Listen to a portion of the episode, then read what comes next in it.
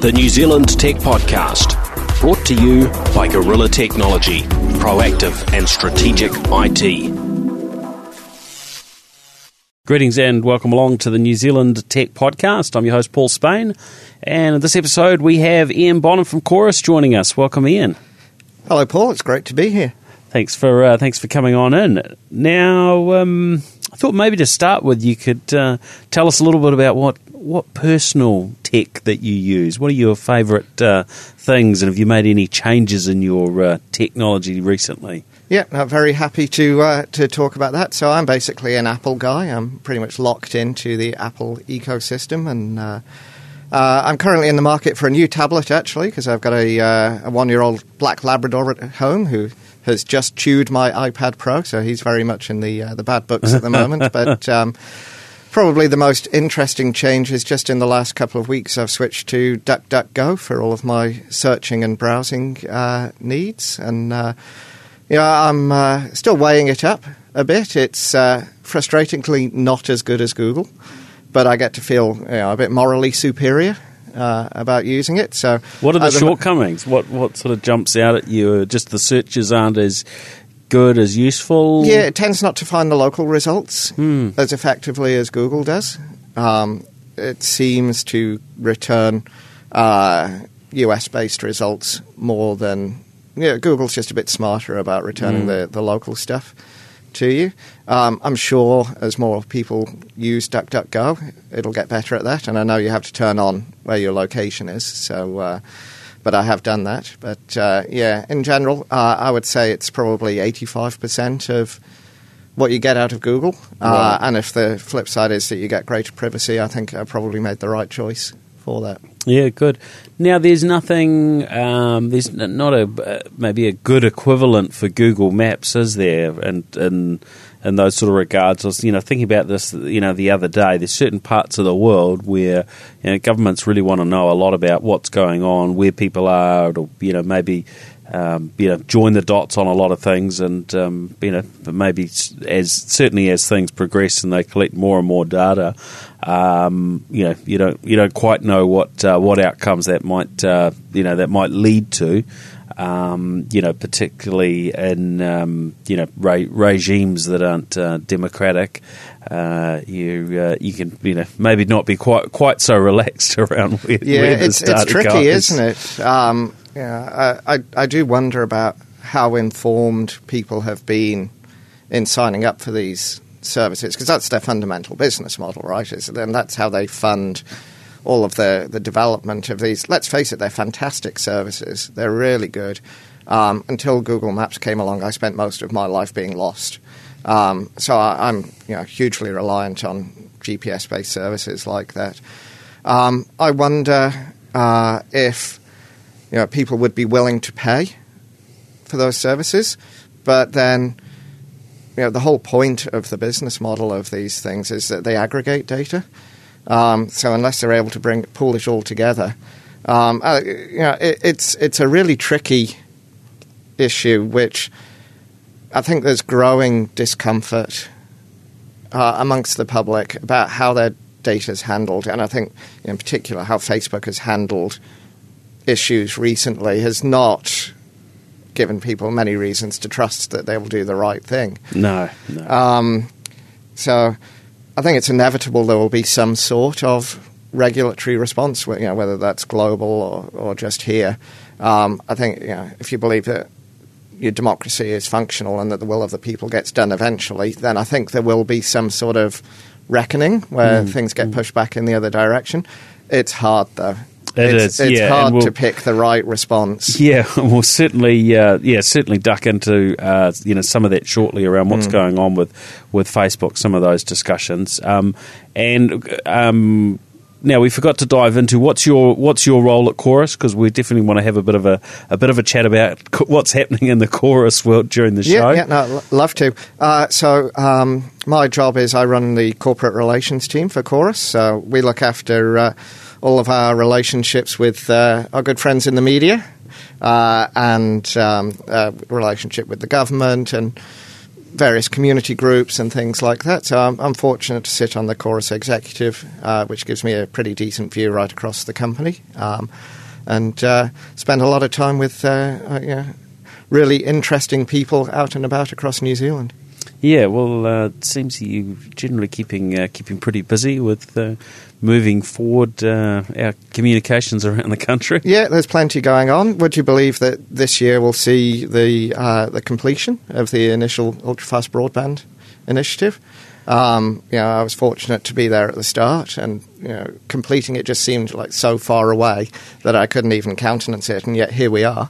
Yeah. and we're looking at how we can extend it and improve it. Mm.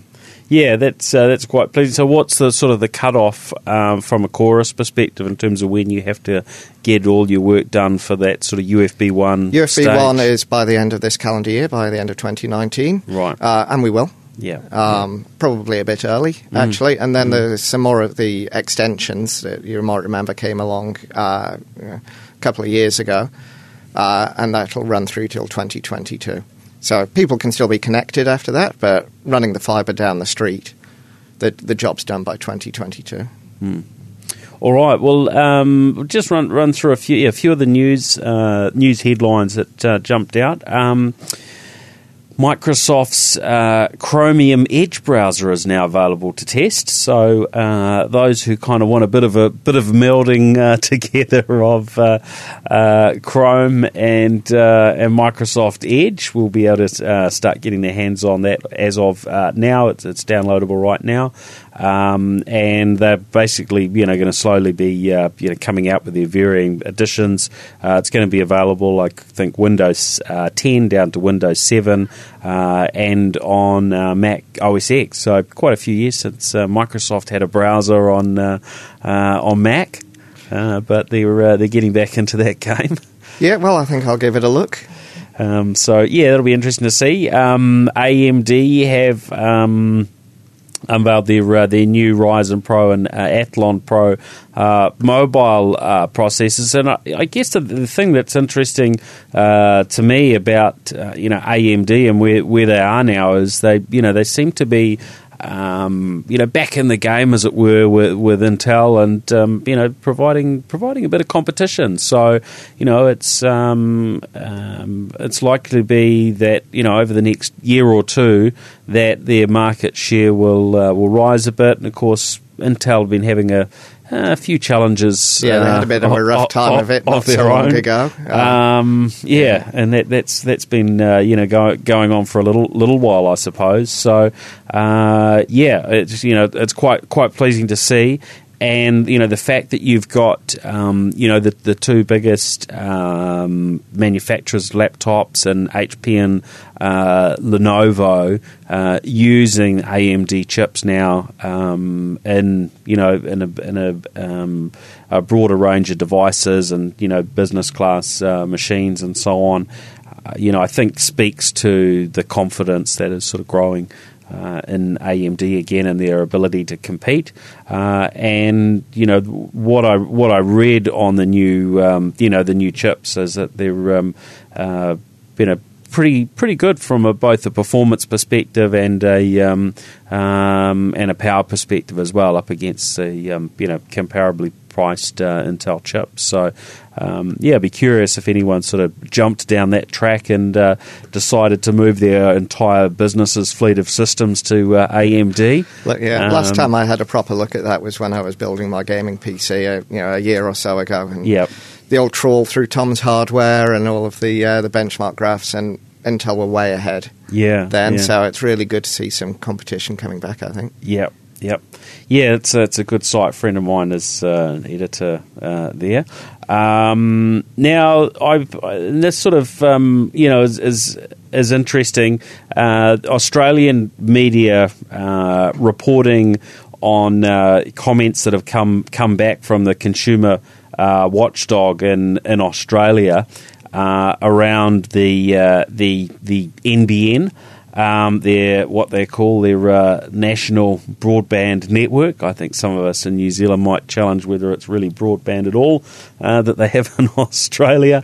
Um, but yeah, that's it's just you know it's always interesting to to uh, just just to see what's going on uh, in Australia. I caught up with a, a, a friend uh, in Australia uh, the last couple of couple of nights, and he was explaining to me uh, that they're based in uh, Brisbane, regularly go to the Gold Coast, and he was just saying what a joke the broadband seems to be wherever they stay in the Gold Coast. Uh, I don't quite know uh, exactly how that's delivered, although you know he was telling me, well, you know, there's a there's a there's a router in every room, so you know it must be getting its own dedicated connection. But uh, you know, of course, uh, you know that that could just be um, you know the in in building router going back to one connection that's sliced and diced up. And you know, of course, Australian connections aren't usually that uh, that fast to start with in uh, in a lot of cases. So, yeah. uh, but he was basically saying that the streaming was just just pointless. Yeah, yeah. it's it's pretty interesting case study in uh, how not to roll out infrastructure.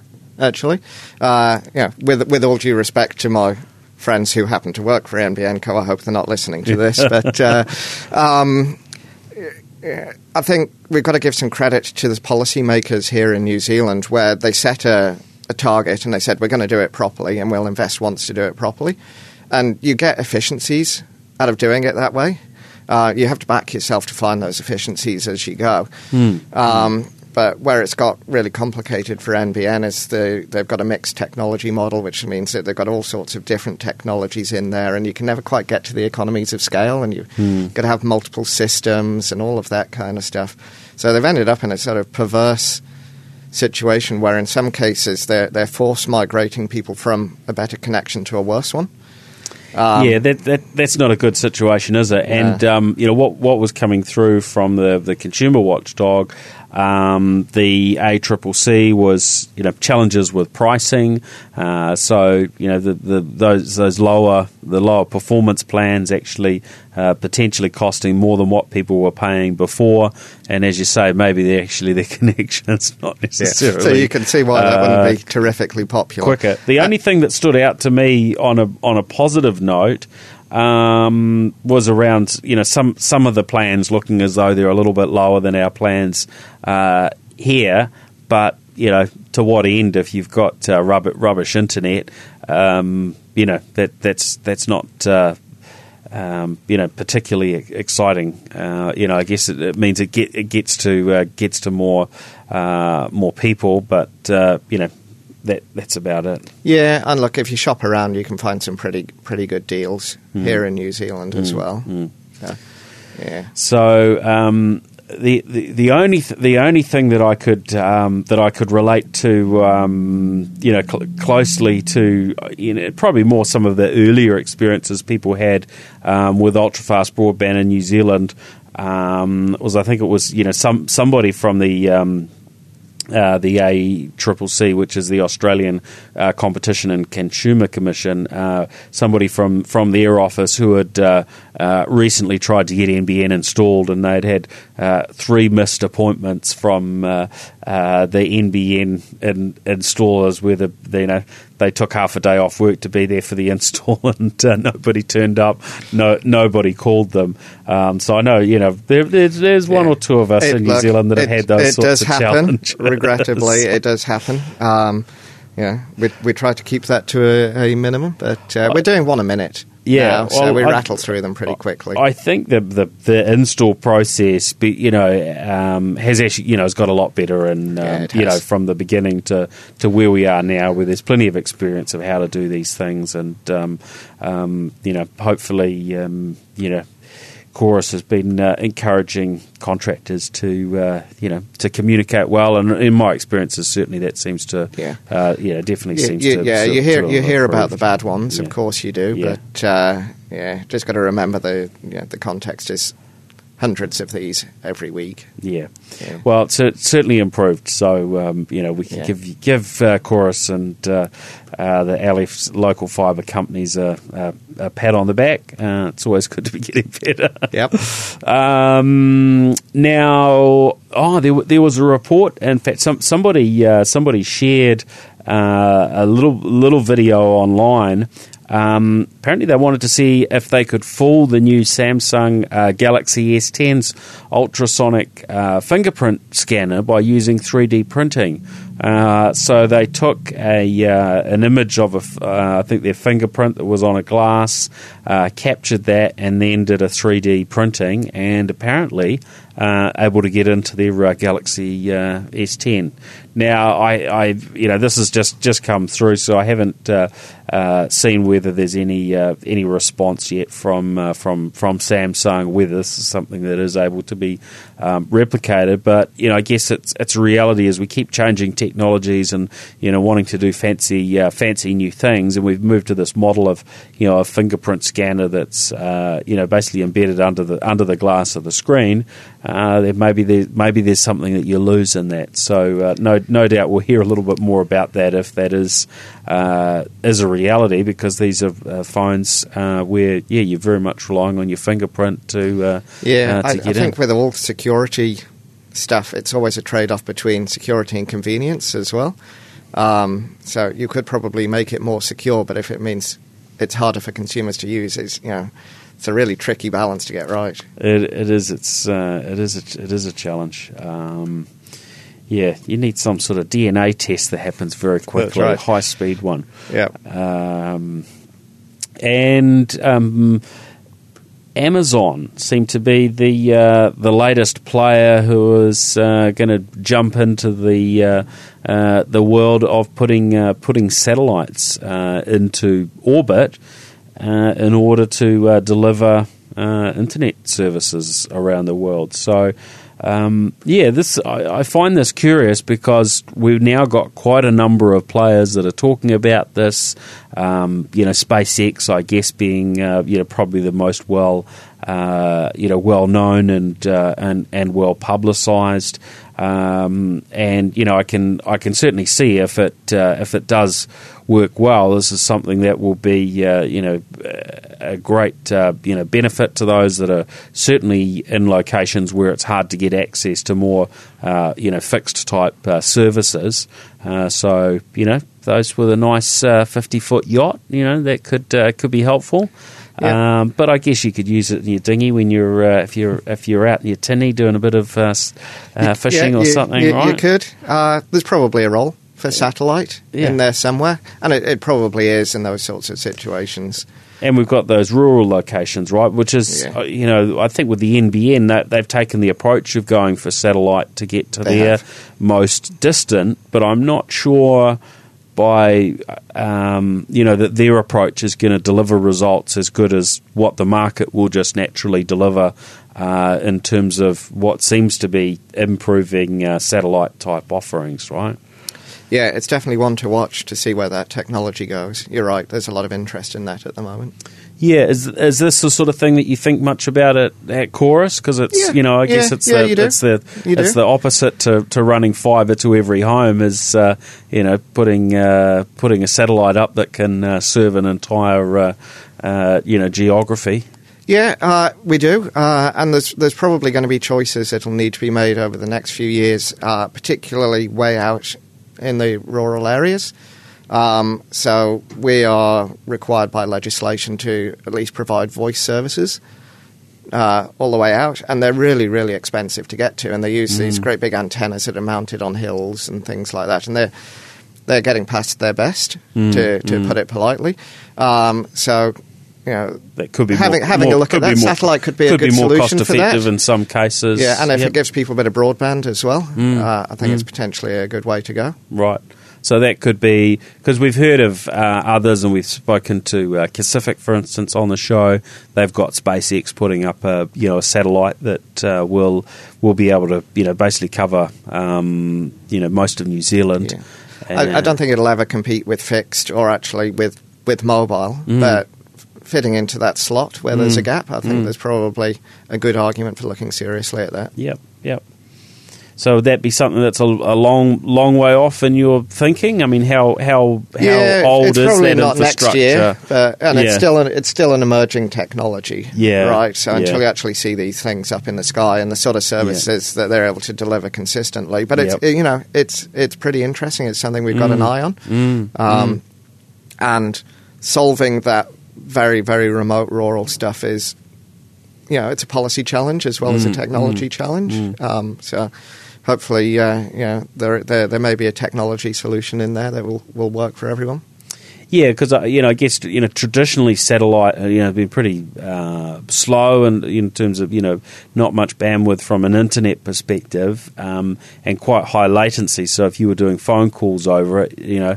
Um, it would be a, a, harking back to the old old days of international phone calls, and Yeah. uh, you know one or, one or two second delays uh, potentially. But I, you know I think where that technology is going, we get the you know lower Earth orbit uh, satellites. You potentially lower the latency, uh, address you know both of those things uh, Yeah. at least to a reasonable a reasonable degree. Yeah, yeah. Um, like I said, it's never going to compete with fibre or something like Mm, that. Um, but uh, it's definitely well worth a worth a look as it evolves and gets better. Mm, mm.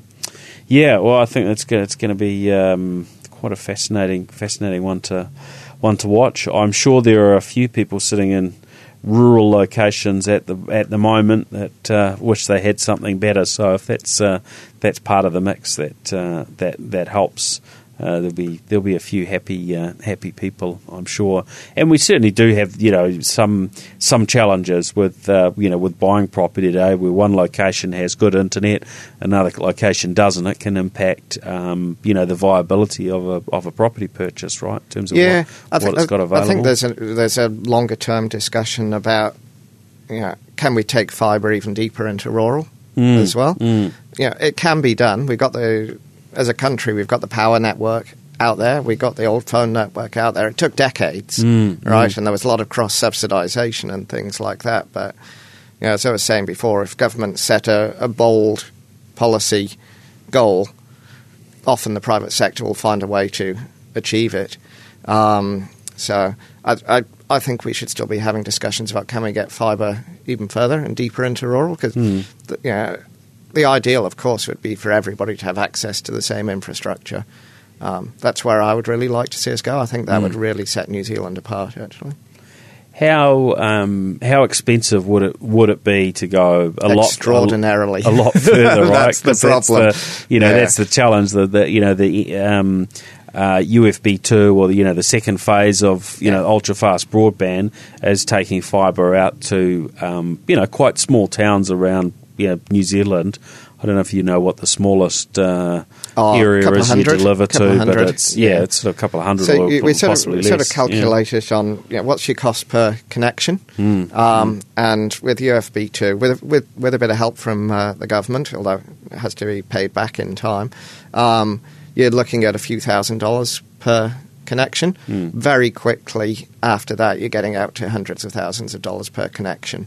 Um, so that you know the, the graph just shoots up Hmm. very very quickly. So we're right on the sort of curve of the graph at the moment.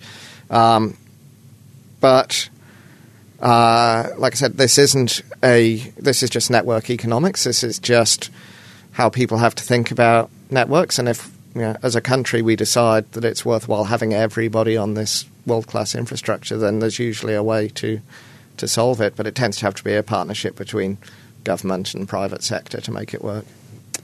Yeah, yeah, that would be an in- interesting one. Uh, I'm sure there would be some uh, some debate, uh, you know, ar- around uh, you know government chipping into. Well, yeah, if it costs- if it- If it costs quarter of a million dollars well. to get internet to somebody's house, That's right. Uh, who should pay? yeah, and that? if it's a lifestyle property, um, you know, and if it means cross subsidisation, which means that urban broadband is more expensive, yeah, that's Hmm. Yes. not necessarily going to be a popular choice either. So. Very, very true. Um, now, there was uh, news through, um, I saw uh, from the BBC uh, that a, a UK um, based company, Reaction uh, Engines, uh, come up with what they're calling the Sabre air breathing rocket engine uh, for basically a, attaching to incredibly fast um, supersonic aeroplanes uh, and uh, well, I don't know if aeroplane's quite the right word. They're, they're talking about uh, potentially being able to get from New Zealand to uh, anywhere in the world in uh, around four, you know, or up to four hours. Um, that would be uh, somewhat impressive, I've got to say. Definitely. Well, you know, I just got married a couple of weeks ago and had my family come out from the UK. So I've been here for about 20 years, but I was born and brought up in the UK.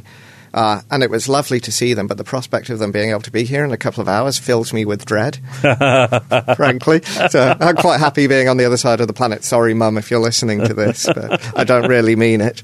Um, but uh, I actually I hate flying, so uh, anything that makes that shorter would be a, would be a good thing it might be a little bit more dangerous. So depending yeah, on what aspect, I'm pretty much convinced that, I'm going to die every time I get on a plane anyway. yeah, so okay.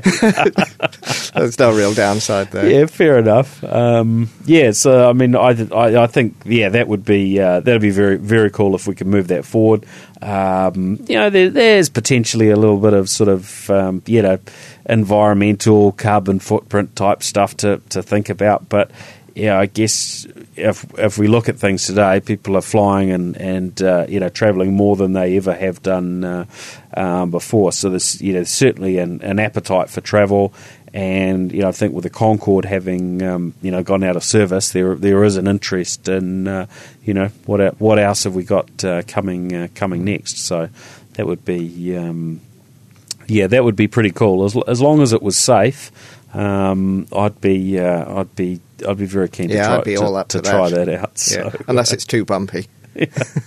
well, yeah, I wonder, I wonder what that would be. That'd be like if you get bumps at um, uh, those sort of speeds. I don't mm. remember what the speed what the speeds were. It was. Um, yeah, I think they tend to go at higher altitudes as well, don't they? So tends to be a bit smoother. Take take you up into uh, space. So yeah. yeah, so around uh, yeah Mach five they're saying Mach okay. five uh, at five times the speed of sound. So. Um, yeah, that would that would be cool. Um, and uh, the the other um, headline that jumped out at me um, as she was in the BBC as well.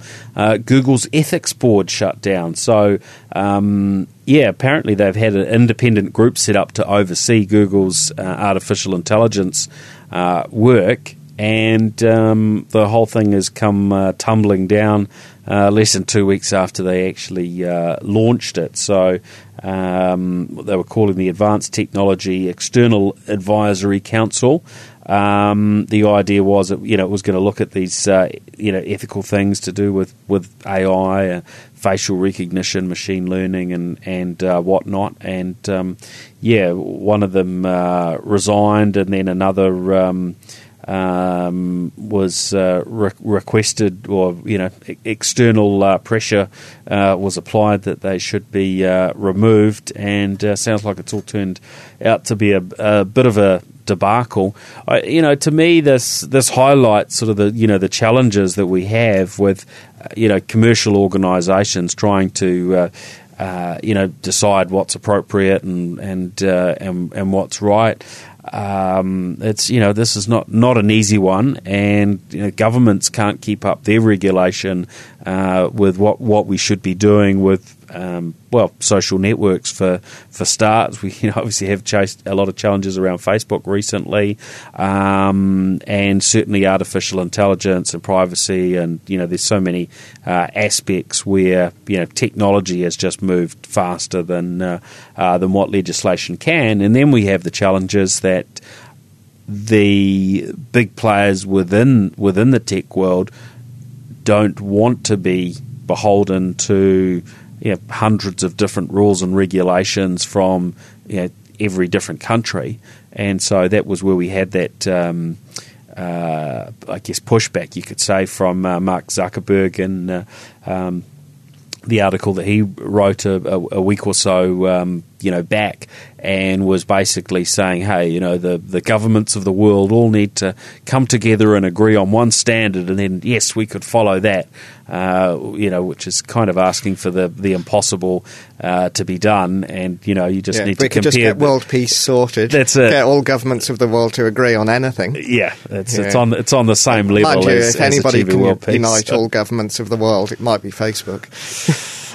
Well, you know, um, I think yeah, some some obviously huge, you know, huge huge challenges to, uh, to to deal with. But look, I do, I I am pleased that we've got the likes of of Google, uh, you know, Microsoft. I think uh, you know have been big on on trying to um, you know work out how uh, you know what what lines to to draw. Uh, and I, you know, I guess most of these larger organisations will have to varying degrees. Some of them, though, will be leaning much more towards the commercial outcomes. Uh, some, some more to you know really being you know quite ethical. Um, and then, of course, everyone operates on different sort of ethical standards. So, you know, Microsoft have have been uh, in in the gun um, for some of their work with the uh, with the military. Uh, and in fact, it was the the Verge this week that um, showed off um, the Microsoft variation of the uh, Hololens um, for US uh, military, which uh, actually looked quite quite fascinating. Uh, and there's talk that they might. Um, oh, maybe it was CNBC that um, uh, that picked that up, but it's ended up in a in a in a few other places uh, too. And um, yeah, basically the uh, you know customized augmented uh, reality headset. So um, yeah, despite having having heard varying things from you know say Microsoft that they're uh, they really are you know on a good track. Of course, there are a lot of people that are just uncomfortable that they're doing anything with military. Um, you know that potentially involves um, you know people dying. I think um, what we're we're probably seeing at the moment is, and it, and it's really come through just in the last few years in the into the mainstream, is you're getting a bit more discomfort with the role that the tech giants play in our lives and how they're shaping our societies without much in the way of oversight. Now, I've got no idea what the right solution is to sort that out, but either these big companies are going to get so far away from the expectations that the public have of them that it's going to hurt their business anyway, hmm. or there will be a regulatory response. That's just you know the way things work. Um, I'm glad I'm not a lawmaker trying to solve that because it's uh, it's not an easy equation to solve, but it needs to be done. Can it be done though? It's Well- not, it's not easy. Yeah. You know, we were chatting about it before the show, yeah. and you know, Look, we we um, don't necessarily have all the answers. Uh, Are politicians actually going to be able to sort this stuff out? Well, I, I think with all of these things, it'll evolve over time. You'll have a Yeah. go, uh, and you know, as a as a country, we'll decide whether that works or not. You know, I was, I was reflecting back when when newspapers first came out. Um, there was some re- some really interesting similarities to the, the social media world at the moment. Like they were basically all scurrilous rumor mags with uh, with very little grounding in fact and things like that. And um, and that's where defamation laws and suing people for, for libel and things like that came from. So there was a response.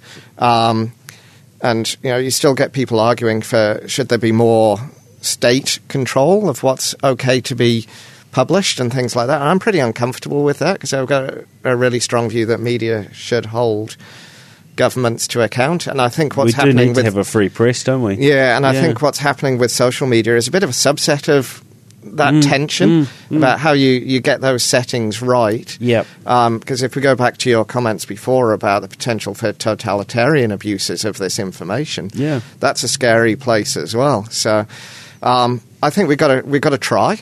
We've got to try some things, see what mm. works, but be open to, to changing them.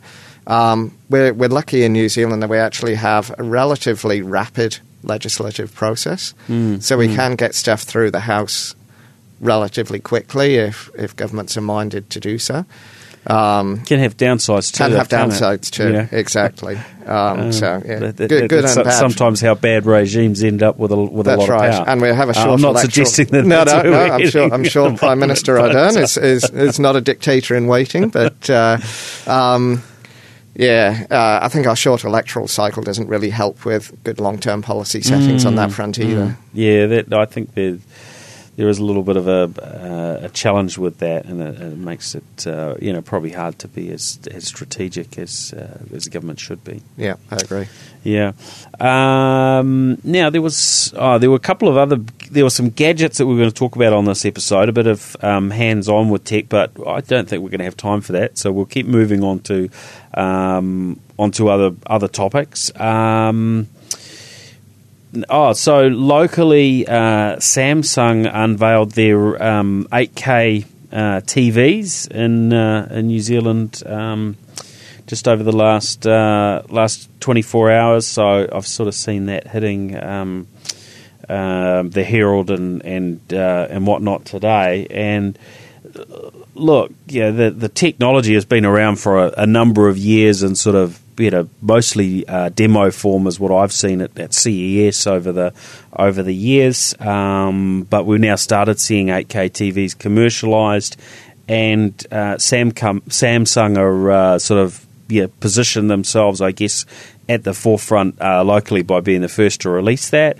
Uh, and I guess that's a reflection of what their position is in the market. They seem to be, uh, um, you know, generating uh, the most revenue when it comes to uh, TVs compared to uh, anyone anyone else. And uh, look, they seem to be doing a pretty good job of it with their uh, with their offerings, and uh, they're lined up to be, of course, the the first uh, uh, TV that'll have Spark Sports, um, the Spark Sport app, um, coming up in well, in theory, next month. So. Um, this will be quite an interesting year, I think, from a perspective of uh, TVs, because uh, a lot of people are kind of going to be looking at, well, how do we watch the Rugby World Cup, and how do we do it reasonably easily? Um, and certainly, you know, one of the one of the gaps is there isn't a sort of a perfect set top box for um, Spark Sport, but maybe the perfect set top box is to have an app that's just built into your uh, TV, and as long as you've got um, you know a good broadband connection, in theory, uh, Spark will deliver a, a, um, a, a stunning result. And of course, there's there's lots of other sort of technicalities to that. It's probably um, you know in many ways more more complex than the uh, uh, you know what we've been used to with, with sport in the past, coming over a, a satellite uh, connection. Um, in terms of actually getting 8K native content, it sounds like we're not going to see a you know a whole lot in the in the short term locally. Um, but yeah, have, having a look uh, yesterday, um, these TVs do a pretty good job on the uh, the upscaling uh, side as well. Um, and so very, very, very Well, nice yeah, uh, yet devices. another if good you've got the money to, to, get spend. fibre. Yes, Paul. I guess Um, that lines up very well with the chorus story, doesn't it? it Ian? does. It does. Um, I'm lucky enough to have a 4K TV at home. I don't know if you've seen the new David Attenborough documentary that went on Netflix a Yeah. couple of days ago. It looks brilliant. Yeah, It's yeah. done in 4K and HDR, and yeah, it's a really great way of showing off what you can do with this stuff. 8K content will turn up Hmm. in time. You got to have the sets out there first, otherwise nobody will bother to produce it. I guess it is a little bit chicken and egg that way. Um, yeah, and and you know because you're dealing with four times as much data, it puts a lot more you know pressure on all the pieces of technology to make that you know the, those Yep. workflows Definitely need a uh, fibre actually, connection. actually but- operate. Yeah, you've got to have good Wi-Fi at home as well. One of the best investments I made was I got myself an Orbi router with a couple of satellites. Mm. Yep. Um, and that keeps my 13-year-old daughter much happier.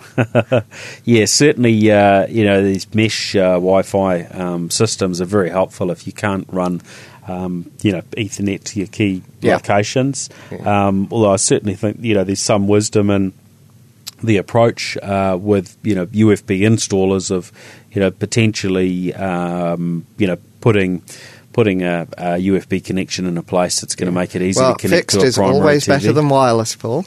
Uh, so, that's right. yeah, it's definitely, if you can do that, and that's what you're looking to do with your connection, that's the way to do it. Um, one other thing probably to, to mention there is uh, let's not forget about VDSL. If for whatever reason you can't get fibre in time for the World Cup, uh, VDSL is a really good option.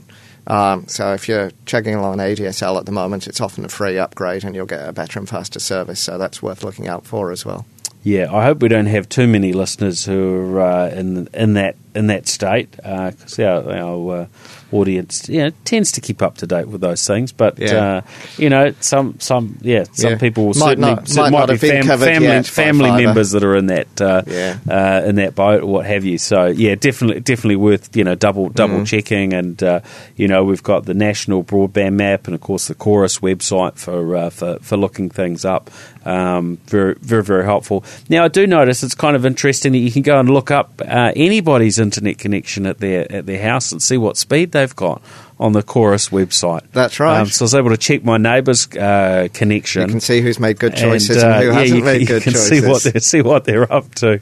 um, and and sometimes I notice you can get a big difference in a VDSL area from you know even one house to the next. Quite different sort of speeds, I guess. Um, depends on I guess how long the cable's been in the ground, how it's deteriorated, and different. I guess you know different times that they've actually been installed and so on. Right? There's yeah, all yeah. I mean, the great benefit of fibre is it's not variable like that, um, whereas you know, VDSL can be.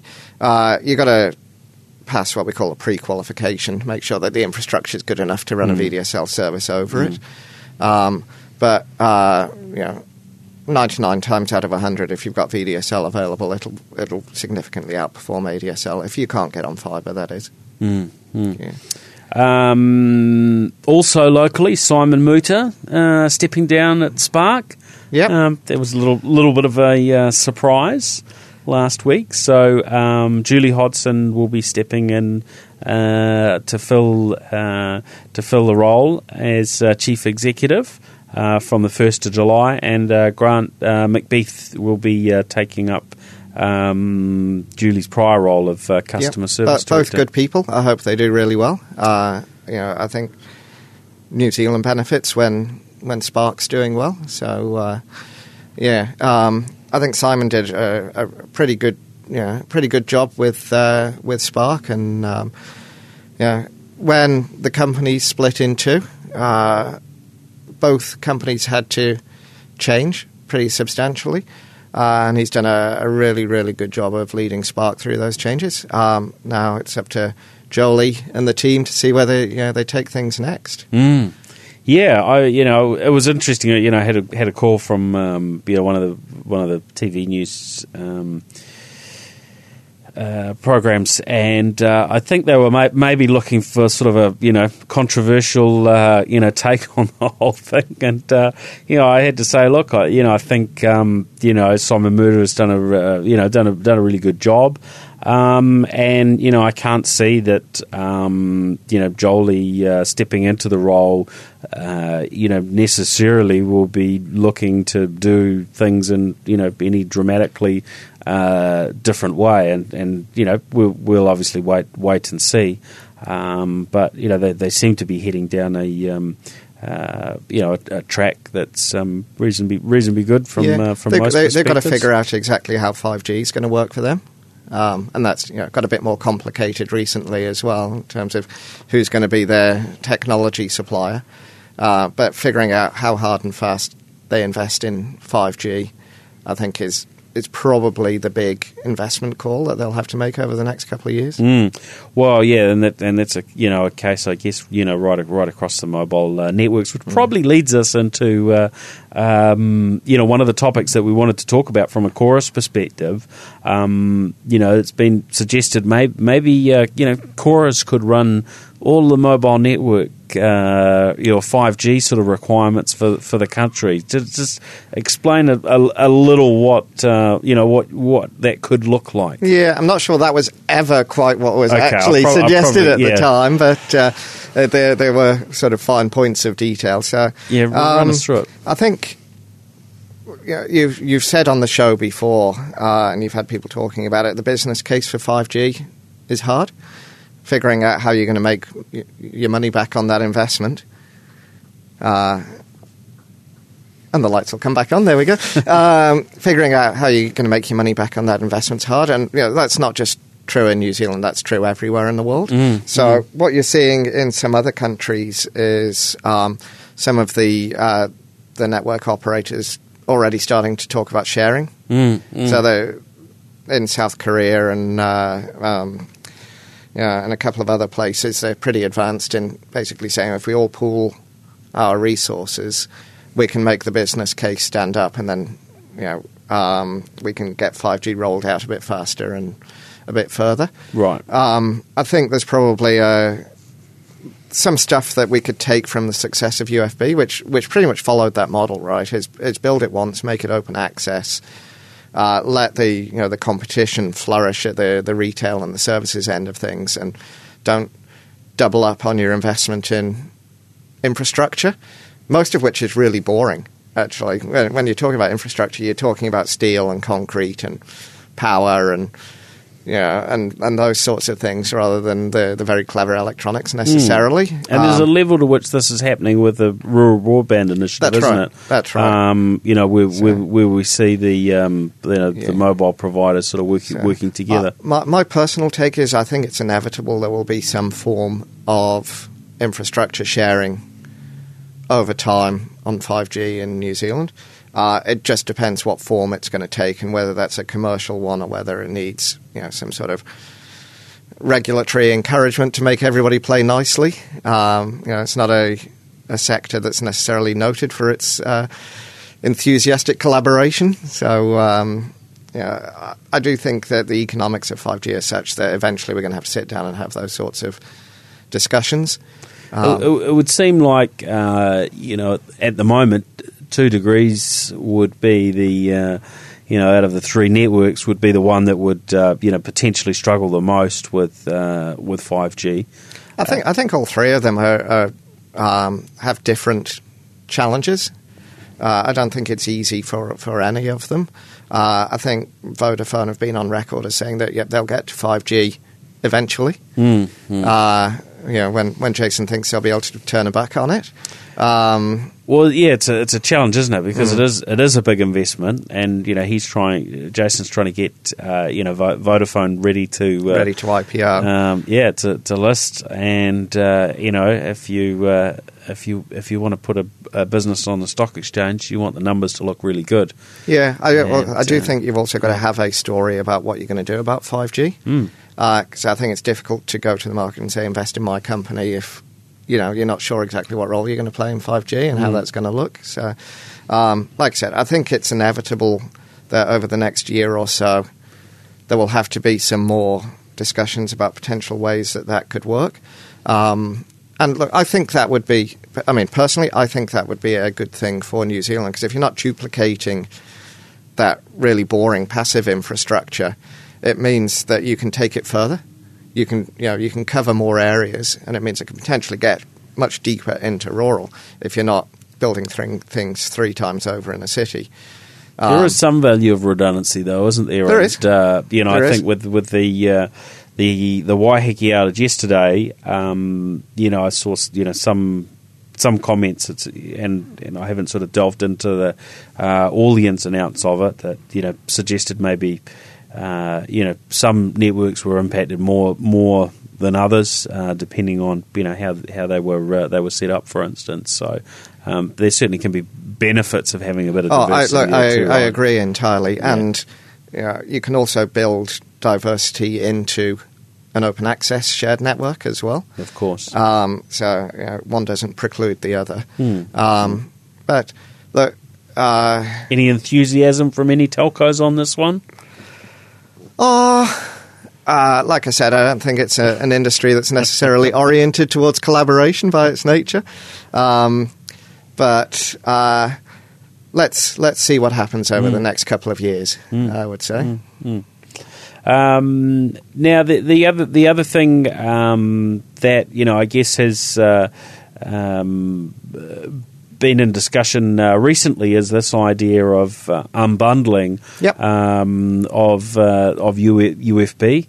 Um, that's you know was part of how uh, you know, Crown Fibre now Crown Infrastructure, um, you know, sort of map map things out for that to be um, you know a, a capability Yep. um, of the ultra fast broadband network and of the you know um, uh, yeah providing that as, as one uh, one potential mechanism for uh, for, for utilising um, fibre. What's Chorus thinking about this is obviously Yep. um, some some somewhat uh, different uh, thinking between. Um, Local uh, telcos and uh, and chorus on that. Yeah, well, a couple of the retail service providers were uh, reasonably forthright in their views on that one. Uh, I, it's worth probably starting with what fibre unbundling isn't. Um, you know, unbundling sort of came about 15 years ago. Uh, as With a the copper network. yeah, of the of the copper network, uh, and that was back when you had you know big incumbents who were who were dominant in the market, who were who were you know both owned the infrastructure and sold the services, um, and it was a solution to introduce competition into the market. Uh, and it was technically for copper, it's relatively straightforward. You go and install some broadband electronics in, a, in your local exchange, and then you, you physically swap the copper cable over from one to the other, and boom, that's it. It's unbundled. Now, the this idea of physically swapping things Yeah. um, isn't something that we're kind of used to in a, in a fibre world, is it? Well, well, we would have to uh, if we unbundle fibre. Um, so where where it gets a bit different is uh, the way that the, the fibre network is built, which has been built from day one to enable unbundling. To be clear, so this is this is really a matter of economics and pricing rather than whether it's technically feasible. Um, you, you have to go and install some broadband electronics in an exchange, of which Yep. there's about 500. Then you've got a fibre that runs to what's called a splitter, which is actually just a little prism, like on the cover of Dark Side of the Moon, Yep. which splits the uh, splits the light up amongst 16 other fibres. So if you're going to unbundle, you've got to go and roll the truck to um, where the splitter is and put your own splitter in. Yep. And then you then also have to go to the customer's house and stick a new optical network terminal on the wall as well. Um, so it's a lot more complicated than just switching over a cable in an exchange. You've got to roll a truck a bunch more times, and because you've got to get into it in multiple places, you literally have to cut into the fibre, uh, and then you've got to fuse it back together again by heating it up and things like that. So. Um, This is in the exchange. in the exchange and at the splitter and at the uh, and at the customer's premise. Um, so uh, it's a lot more technically challenging. Um, and the other the other big difference is when the copper network was being unbundled, uh, the, these were all assets that had long since been built and paid for. Mm. Um, but we're still building the fibre network and haven't had any chance to generate a return from it. Um, so finding a price that still allows us to do that, because it's important that we can do that so that we can just keep on investing and maintaining the thing. Um, I'm sure your shareholders are looking for a return at some point. Well, yes, and uh, you know I don't think that's uh, you know a, a bad thing if we want to encourage further investment into the future. Um, so you know it, it is inevitably it's going to be more expensive, um, and we've run a pretty long and detailed consultation process with the with our retail service provider customers. Only Vodafone and Vocus have expressed any interest up to now. At this stage, Um, yeah. and Yeah. you could probably characterise it as a bit of an arm wrestle over over pricing Yeah. more than anything else. There's no unwillingness from our end to do it. We just can't do it and leave ourselves desperately underwater because that actually means that we'll have trouble maintaining the network and the infrastructure and investing into the future, and Mm, that doesn't really suit anybody. The other thing that you've got to be a bit conscious of through all of this is. Um, we've got a regulatory process to go through till 2022, where they figure out what all of the the assets are worth and therefore what we can charge. And if you just stick a price in the middle of all of that, the risk of it distorting that process is there. Uh, and the final thing you've got to be careful with is if you get that price wrong, um, because the longer regulatory process hasn't been completed, um, you either hand a significant advantage or disadvantage to unbundlers over the rest of the RSPs, the, the, the rest of the retail service providers who Right. can't afford the upfront millions of dollars to build the systems to unbundle. Um, so you could really tip the competitive balance out of kilter there as well. So I guess if I was to wrap all of that up, is it's pretty nuanced and getting the right price that everybody is happy with uh, is a is a tough old task actually. But we're still talking. Mm, mm. Yeah, it it is an interesting. Uh, it is an interesting challenge. You know, I guess. Um, yeah, I mean, technically, because there are there are two pieces of fibre that That's usually right. run into right. a, a home, for instance, or or a business.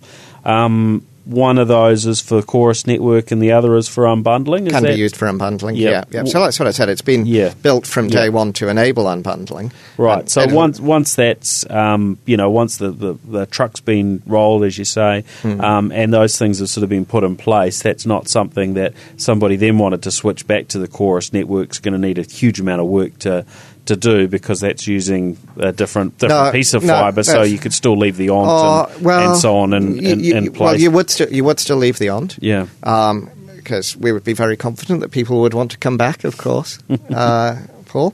Um, but also, there's these new services that we we've just started investigating, which also run over the second fibre.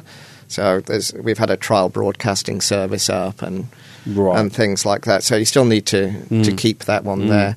You would potentially end up with this slightly ludicrous situation if you ended up then switching to yet another retail service provider that was also unbundled. You end up with three onts on your wall and, and things like that, which, yeah. These, these are just all things that need to be worked through to make sure that they're practical and realistic. Yeah. Yep. Now, um, talk us through the um, you know the, the broadcast um, things that um, that chorus has, has has looked at. Yep. Um, you know, I guess that you know, people are still pretty un, un, uneasy until we you know until we get to the Rugby World Cup and we see how it works. You know, I think it's it's fair to say there's there's a, there's an uneasiness about what that will look like. Um, what what could you how could you imagine that sort of being being uh, different if there was sort of you know uptake of a, a chorus provided um, service? I mean, this is Yeah. sort of effectively um, gives you a, a direct connection to to the broadcast. That's right. Um, you know, so con- it takes a, a bunch of the variables out. Um, you know, the, the way broadcasting is done at the moment, it uses an over-the-top service, which relies a little bit on you know, the public internet uh, and um, you know, making sure there's enough capacity in that. And yeah, of course, we we all plan to make sure that there's enough capacity, not just in the Chorus network, but in the retail service providers network as well. But sometimes you can get sideswiped by well, sometimes it's malicious stuff like denial of service attacks, or sometimes it's just the latest Fortnite patch pops up, and uh, suddenly you, you know um, parts of the network have run out of space. Uh, so we we've made sure that we've got bags of capacity in, in our network for Rugby World Cup time. So uh, we're pretty sure that's not going to happen. But um, the service that we're talking about actually runs on its own dedicated fibre, so it takes all of those concerns away. Uh, I think the main reason why um, broadcasters haven't gone for it yet is uh, it's not widespread enough yet. We've got half a million, a bit over half a million of fibre connections. If you're a Sky TV or somebody like that, you want to be able to reach every household or virtually every household. So I think it's one that will probably come back in a you know in two or three years. Um, How cost effective would it be? I mean, when you're competing against internet that people are already paying for, it must be reasonably hard for somebody to be convinced that they should pay, uh, you know, a, a higher cost um, than Oh, that, or does it work it- out very, very competitive because of, you know, its dedicated bandwidth and, the, and so the, on? the cost savings come more in if you're a if you're a broadcaster, you don't have to pay for satellite Hmm, hmm. anymore, or you don't have to pay Kordia to use the terrestrial broadcasting network and things like that. So, Right. you're, if you're your Sky TV, hypothetically, you could offer this service, which would you know, allow streaming up to 8K, for example, Hmm. um, live sporting events with guaranteed throughput and things like that, um, without having to. You know, you'd have to decide whether it's cheaper and better to stick with your satellite distribution method whether you go for over the top with all of the potential challenges that are inherent in that, or whether you buy a service of of this nature. Um, so, like I said, I think it's one of those ones that probably a, you know, a few years away from having critical mass, but I think it's it's it's highly likely that over time the fiber network will become the, the distribution network for most of this stuff, whether it's internet or dedicated other services. Mm-hmm. How much chance is do you, do you think that we would land on a on a solution that wouldn't just be over the top over our traditional uh, over our over our internet connections? And why why do you think? Yeah, I'm just, I'm just, yeah. I'm just so, I don't think yeah, we've really seen this happening anywhere else in the world, no, ha- no, have so, we? To any, so to be clear, know, great degree. I really, really hope the Rugby World Cup goes really well, um, because the more that you can convince people that streaming is a really good solution, mm. um, the more people will be jumping onto fibre, uh, and so you know, we want the Rugby World Cup to be a, a, a great success. Um, if it isn't, for whatever reason, I think Spark have been smart to have failover back to TVNZ on the, the key ones just in case. Um, but uh, if it isn't, um, then it might be time for people to start looking at some more of these dedicated services. Um, but we're we're pretty ambivalent either way. Actually, we just want people using the, the fibre and being on the best connection. Um, and if the the driver of that is an over the top streaming service, then that's all good with us as well.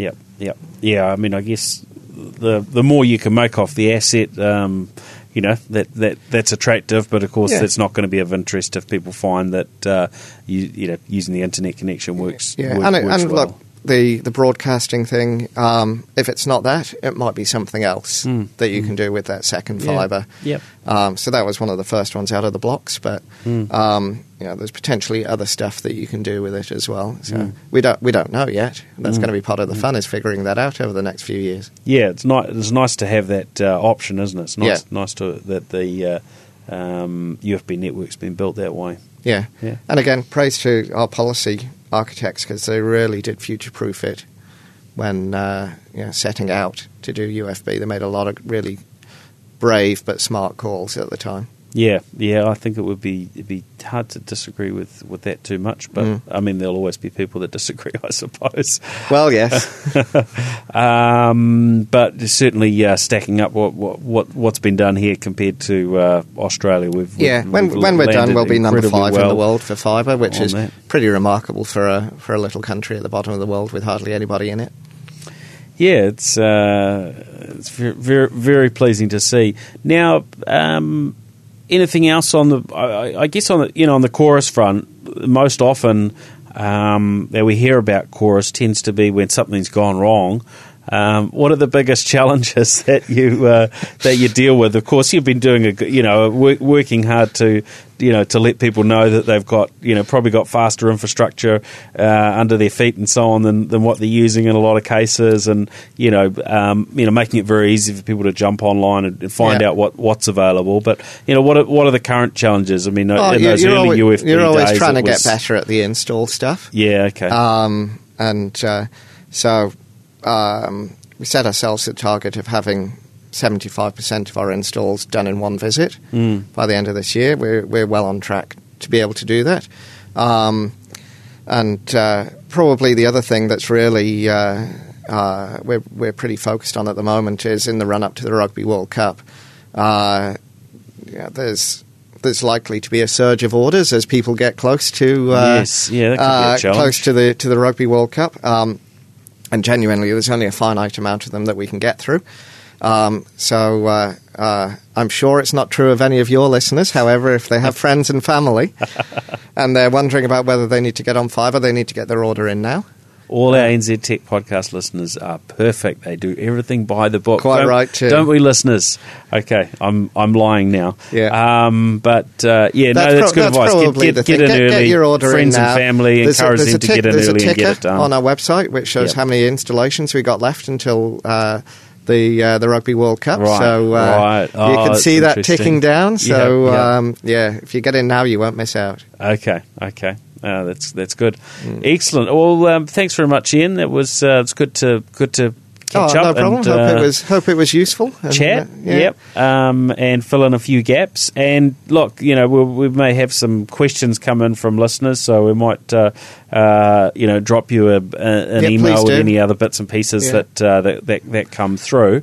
Um, what is the best way for people to get get in touch? You're quite, Chorus is pretty active on uh, on Twitter and Yeah, uh, Twitter and Facebook. e- either of those will do. Yep. Um, or uh, my own handle, if you want to give me direct feedback about anything that I've said, is at Ian Bonnar, B O N N A R. Excellent. Um, so uh, feel free to be nice. Excellent, excellent. That's good. All right. Well, uh, well, thanks, Ian, and uh, yeah, great to uh, great to get a bit of a bit of an update on uh, what's happening in the world of Chorus. Uh, thanks everybody for listening in. You can, of course, uh, track us down online nztechpodcast.com, uh, and you can you can reach me across uh, Twitter, LinkedIn, Facebook, uh, Paul Spain. Um, or you can always uh, drop me an email as well, um, paul.spain at gorillahq.com. All right. Thanks, everyone. Catch you next week. Bye. The New Zealand Tech Podcast, brought to you by Gorilla Technology, proactive and strategic IT.